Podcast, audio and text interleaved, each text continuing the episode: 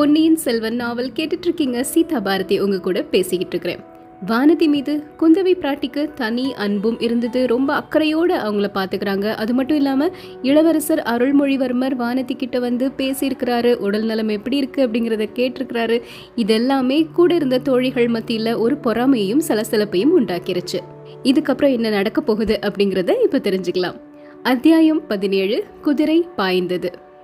ஒப்புவமை இல்லாத தன்னுடைய சகோதரன் அருள்மொழிவர்மனுக்கு தகுந்த மணமகள் வானதி தான் அப்படின்னு குந்தவை தீர்மானிச்சு வச்சிட்டாங்க.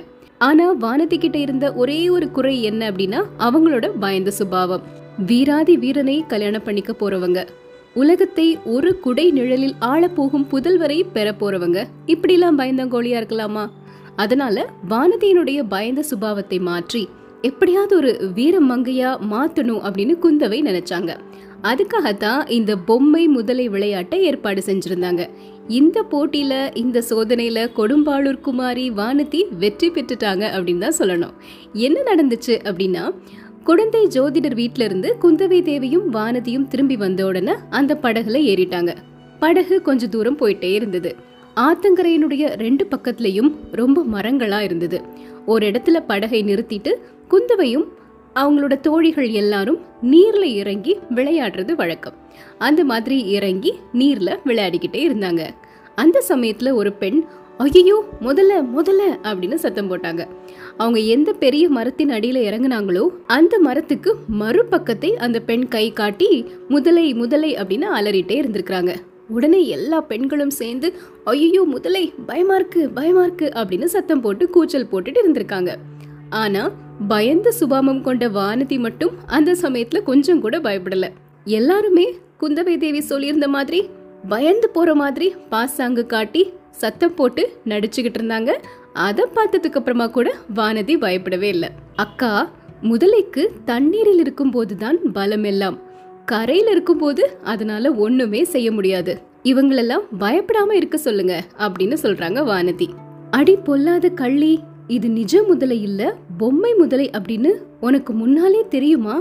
யாராவது சொல்லிட்டாங்களா? அப்படின்னு மற்ற பெண்கள் எல்லாருமே கேட்டாங்க. ஐயோ எனக்கு அதெல்லாம் தெரியவே தெரியாது. ஆனால் நெஜ முதலையாக இருந்தால் கூட எனக்கு பயம் கிடையாது. பள்ளி கரப்பாம்பூச்சி இதெல்லாம் பார்த்தா தான் எனக்கு பயம் அப்படின்னு சொல்கிறாங்க வானதி. இந்த சமயத்தில் தான் அந்த பெண்களை முதலைக்கிட்ட இருந்து காப்பாற்றுறதுக்காக வந்தியத்தேவன் வந்து சேர்ந்திருக்கிறாரு. குதிரை மேலிருந்து ஒரே குதியாக குதிச்சு ஒரு வேலை அந்த முதலை மீது வீசியிருக்கிறாரு. அவர் அங்க வந்து நிற்கும் போது முதலை அசைவற்றிருக்கிறதையும் இந்த பெண்கள் எல்லாரும் கலகலன்னு சிரிச்சிட்டு இருக்கிறதையும் பாக்குறாரு. அவருக்கு மனதுக்குள்ள ஒரு குழப்பமும் ஒரு கேள்வியும் உண்டாக ஆரம்பிச்சது. அப்போ குந்தவை பிராட்டி வந்தியத்தேவனை பார்த்து ஐயா குழந்தையில நீங்க அவசரப்பட்டு ஜோதிடர் வீட்டுக்குள்ள வந்ததுக்காக வருத்தம் தெரிவிச்சீங்க. அதுக்கு மறுமொழி சொல்லாமலே நாங்க வந்துட்டோம். அதிலிருந்து சோழ நாட்டு பெண்கள் மரியாதை அறியாதவர்கள் அப்படிங்கிற கருத்து உங்களுக்கு ஏற்பட்டிருக்கலாம். நீங்க அப்படி நினைக்க வேண்டாம். என்னோட வந்த பெண்ணுக்கு திடீர்னு மயக்கம் வந்துருச்சு. அதனால என் மனசு கொஞ்சம் கலங்கி இருந்தது. அந்த காரணத்தினால தான் உங்களுக்கு மறுமொழி சொல்லல அப்படின்னு பேசுறாங்க குந்தவை பிராட்டி. அடடா என்ன இனிமையான குரல். இவள் பேசும் மொழிகளை கேட்டு என் நெஞ்சு ஏன் இப்படி பொங்குது? தொண்டை ஏன் விக்கிக்குது? குழலும் வீணையும் மத்தளமும் போர் முரசும் கூட இப்படி என்னை கழிவறி கொள்ள செய்ததில்லையே. இப்படி என்னை குலுக்கி போட்டதில்லையே. இந்த மங்கையின் பேச்சை கேட்ட உடனே ஏதோ மாதிரி இருக்குதே. அவங்க பேச்சில் குறுக்கிட்டு ஏதேனும் சொல்லணும் அப்படின்னு பார்த்தா அது கூட என்னால் முடியல. என்னுடைய நாக்கு மேல் அன்னத்துல ஒட்டிட்டு இருக்குது. ஏன் இப்படி காற்றோட்டம் எல்லாம் அடியோடு நின்று போயிருச்சு? இந்த அரசியலாற்றின் வெள்ளம் ஏன் இப்படி ஓடாம இருக்குது? அப்புறம் இந்த முதல இது ஏன் இப்படி சும்மாவே கிடக்குது? இப்படிலாம் வந்தியத்தேவனுடைய உள்ளம் தத்தளிக்க ஆரம்பிச்சிருச்சு குந்தவை தேவி பேசினதை கேட்ட உடனே. திரும்பவும் அவங்க பேசுறாங்க. இப்பொழுது கூட அபலை பெண்களாகிய எங்களை காப்பாற்றுவதாக எண்ணிக்கொண்டு இந்த காரியம் செஞ்சிருக்கிறீங்க. முதலையின் மீது வேலை எறிந்தீர்கள். எவ்வளோ வேகமாகவும் குறித்தவராமலும் வேல் எறிகிறீங்க. இந்த மாதிரிப்பட்ட வேல் எறிகிற வீரர்களை காண்பது ரொம்ப ரொம்ப அரிது. இப்படின்னு அவங்க சொன்ன உடனே அந்த மரத்தடியில் நின்று கேட்டுட்டு இருந்த பெண்கள் திரும்பவும் சிரிக்க ஆரம்பிச்சிட்டாங்க. அது வந்து வந்தியத்தேவன் மனசில் ஒரு சின்ன கோபத்தை உண்டு பண்ணிருச்சு. இவங்க ஏன் இப்படி சும்மா சும்மா சிரிச்சுக்கிட்டே இருக்கிறாங்க அப்படின்னு நினைக்கிறாரு. முதலையை அப்படியே உத்து பார்க்குறாரு. பார்த்துட்டு அது பக்கத்தில் வந்து முதுகில் பாய்ந்திருந்த அவருடைய வேலை அசைச்சு வெளியே எடுக்கிறாரு. வேல் குத்தி இருந்த அந்த துவாரத்தின் வழியாக ரத்தம் பீரிட்டுட்டு வரும் அப்படின்னு பார்த்தா வரல. அப்புறம் என்ன வந்தது? கொஞ்சம் வாழை நாரும் பஞ்சும் வந்தது. அதை பார்த்த உடனே பெண்கள்லாம் திரும்பவும் சிரிக்க ஆரம்பிச்சிட்டாங்க. வந்தியத்தேவனுடைய உள்ளமும் உடலும் அப்படியே குன்றி போயிருச்சு. இந்த மாதிரி ஒரு அவமானத்தை இதுக்கு முன்னாடி எந்த காலத்திலயுமே அவர் அடைஞ்சதே இல்லை.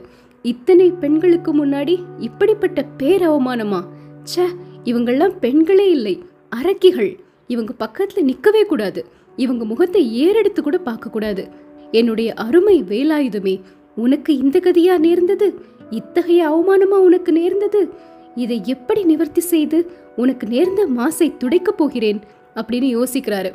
இங்க நின்று சிரிக்கிறவங்க மட்டும் ஆண் மக்களா இருந்தால் அங்கேயே ஒரு போர்க்களம் ஏற்பட்டிருக்கும்.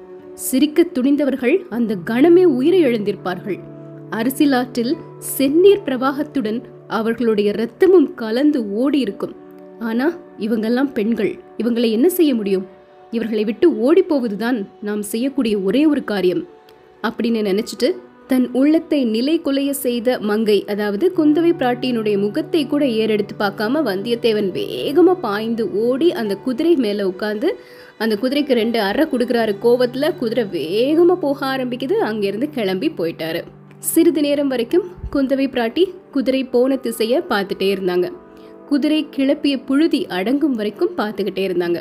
அப்புறம் தோழி பெண்களை திரும்பி பார்த்து பெண்களே உங்களுக்கு மட்டும் மரியாதை இன்னும் தெரியவில்லை. நீங்க அப்படி சிரிச்சிருக்க கூடாது. நாம தனியா இருக்கும்போது எப்படி வேணாலும் நீங்க சிரிச்சு கும்மாளம் அடிக்கலாம். ஆனா இன்னொருத்தர் வந்திருக்கும் போது அடக்கமா இருக்க வேண்டாமா?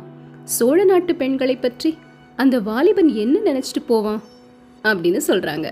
அது சரி இதெல்லாம் நடந்துட்டே இருக்கும்போது ஒரு ஆளை பத்தி நம்ம மறந்துட்டோமே. ஆழ்வார்க்கடியான் நம்பி கொள்ளிடத்துல வந்தியத்தேவன் கூட படகுல வந்தாரு. அவரை அந்த கொள்ளிட கரையிலே இறக்கி விட்டுட்டு வந்தியத்தேவன் குடந்தையை நோக்கி வந்துட்டாரு. இப்ப அந்த ஆழ்வார்க்கடியான் நம்பி என்ன ஆனாரு? அவரை பத்தி தெரிஞ்சுக்கலாம்.